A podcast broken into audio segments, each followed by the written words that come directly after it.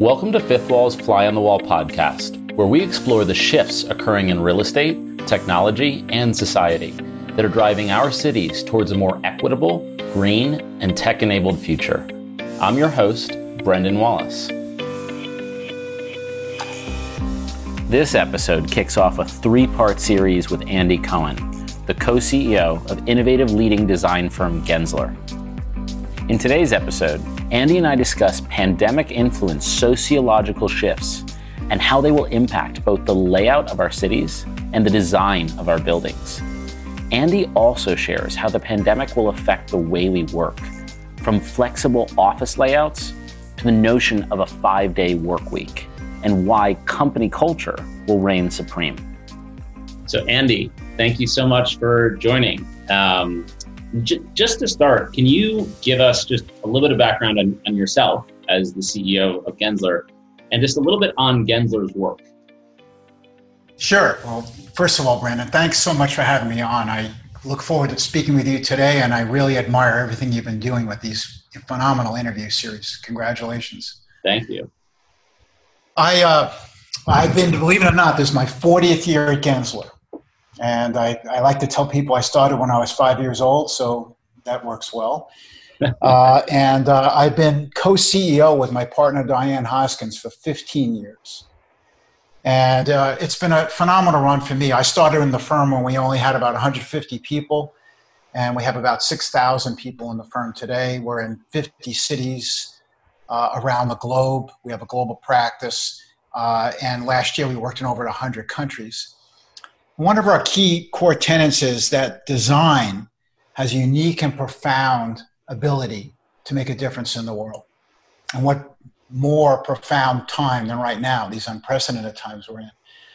You know, every day we have teams around the world impacting millions of people's lives, how they live, how they work, how they play, how they educate, how their you know health and safety and all those things that come with it. So it's been uh, remarkable uh, to see how our teams are performing around the globe. And we, we're, we took on this idea, and I'll talk about it more as you ask me more questions, around shaping the future of cities around the globe. As architects and urban planners, we've been really focused on shaping the future of cities uh, and around key issues. You know, before COVID, we were focused on major issues around climate change, around densification and urbanization around housing and homelessness and around mobility.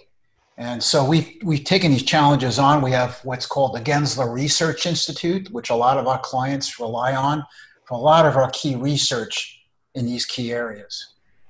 Got it. And, you know, this crisis is so profound, right? Because it's hard to imagine a space that it impacts more than the built environment, right? Which is your canvas, right? Uh, that's probably how you define your your canvas.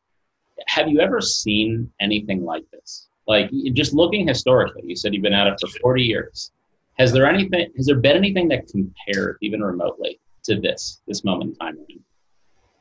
Well, we've been through. I've been through, and our firm's been through four major, you know, significant downturns.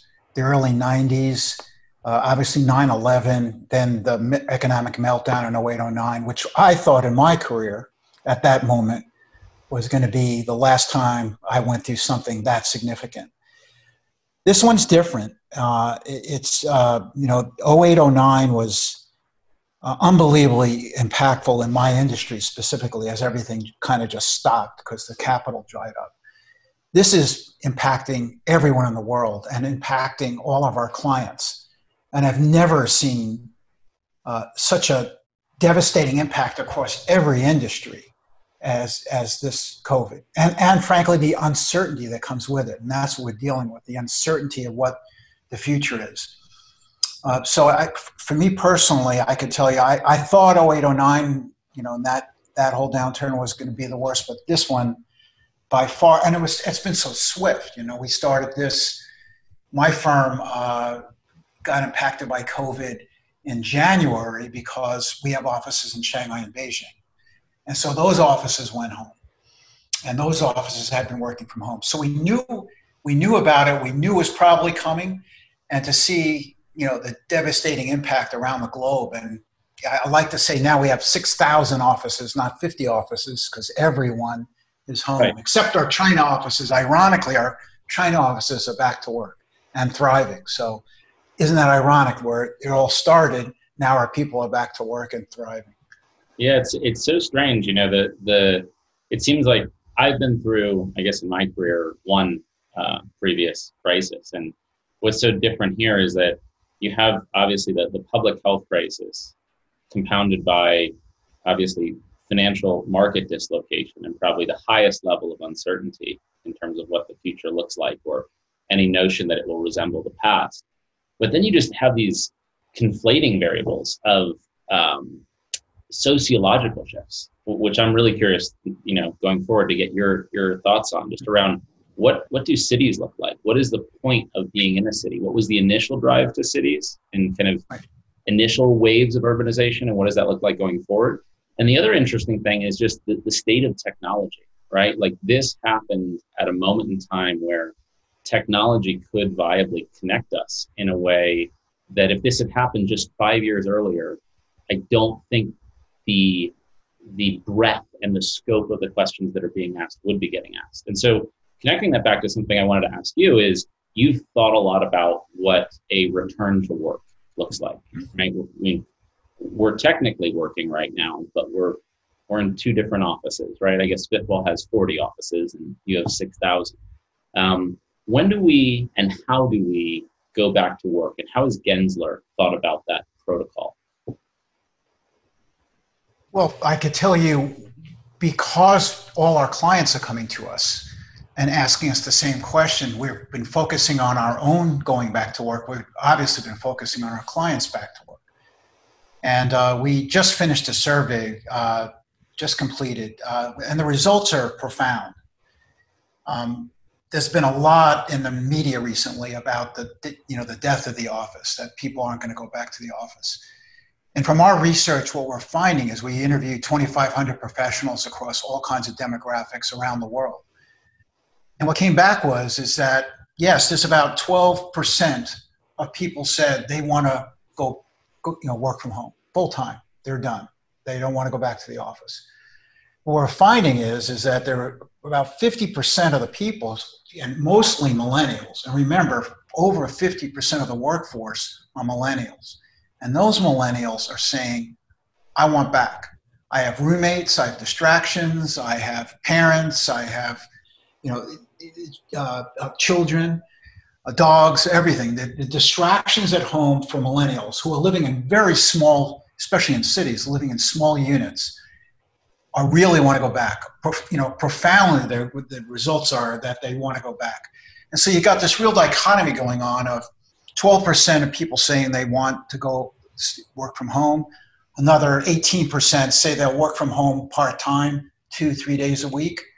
And then the predominance, over 50% saying they want to go back. And so I, I think the future is going to be about us designing offices and places that work for both, that work can work for uh, mobile workers. It was already happening before COVID. People had a sense of choice anyway of where they could work whether they worked in a Starbucks or whether they worked in the lunchroom at the office or whether they worked from home. But today it's more profound. And so in our firm, we're seeing, excuse me, we're making key decisions and our clients are having to make key decisions about when they go back. And clearly, a lot of our clients and ourselves were about to go back. In fact, we thought we'd be back now. And now, with the reoccurring spikes that are going on around the United States, we're seeing absolutely, you know, firms now reeling and taking a step back from going back. And we put trying to put in place, you know, the who, who, what, when, and how. Who's going to go back? Because certainly there's people with pre-existing conditions. The schools aren't back, so parents can't can't go back. So what we're seeing with our clients and ourselves are maybe 15, 20% of the people will go back to start.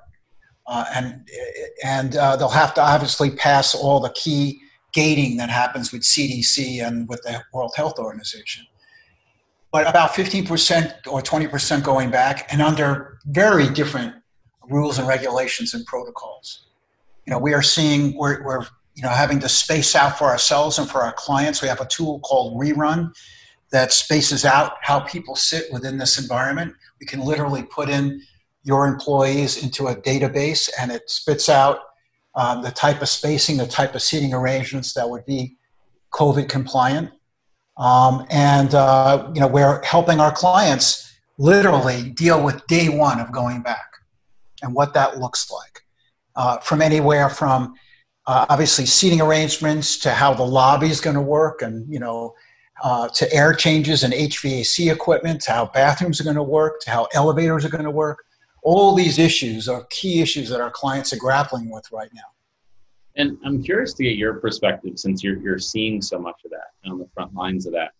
Um, just unpacking the, the motivation to to come back to an office. Like on the one hand um, I totally appreciate the your comments around um, the inconvenience of home, right? You have a kid, or you have a dog, or you have roommates, or you have these inconveniences that are that are circumstantial um, to the individual that just make it not productive to work from home, and that seems viable. But th- there's this moment in time where we can almost um, re-examine the very motivations we had for working together at all, right? The in I think about urbanization and you know as a the initial waves of urbanization being driven by an industrial economy, and then the U.S. and the Western world transitioned to a knowledge economy and creativity and collaboration to put people together in the development of firm culture.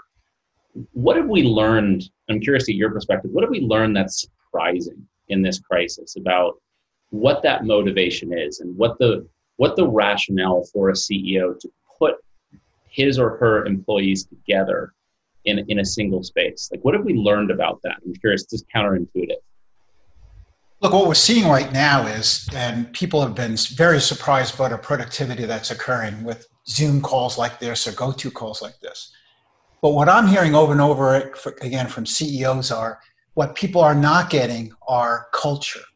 You know, they, it's very hard to get the organization's culture when you're sitting on Zoom calls or visceral experiences or collaboration or innovation. It's very hard to innovate in this, what I call the Hollywood squares or Brady Bunch moment, you have all these squares on the screen.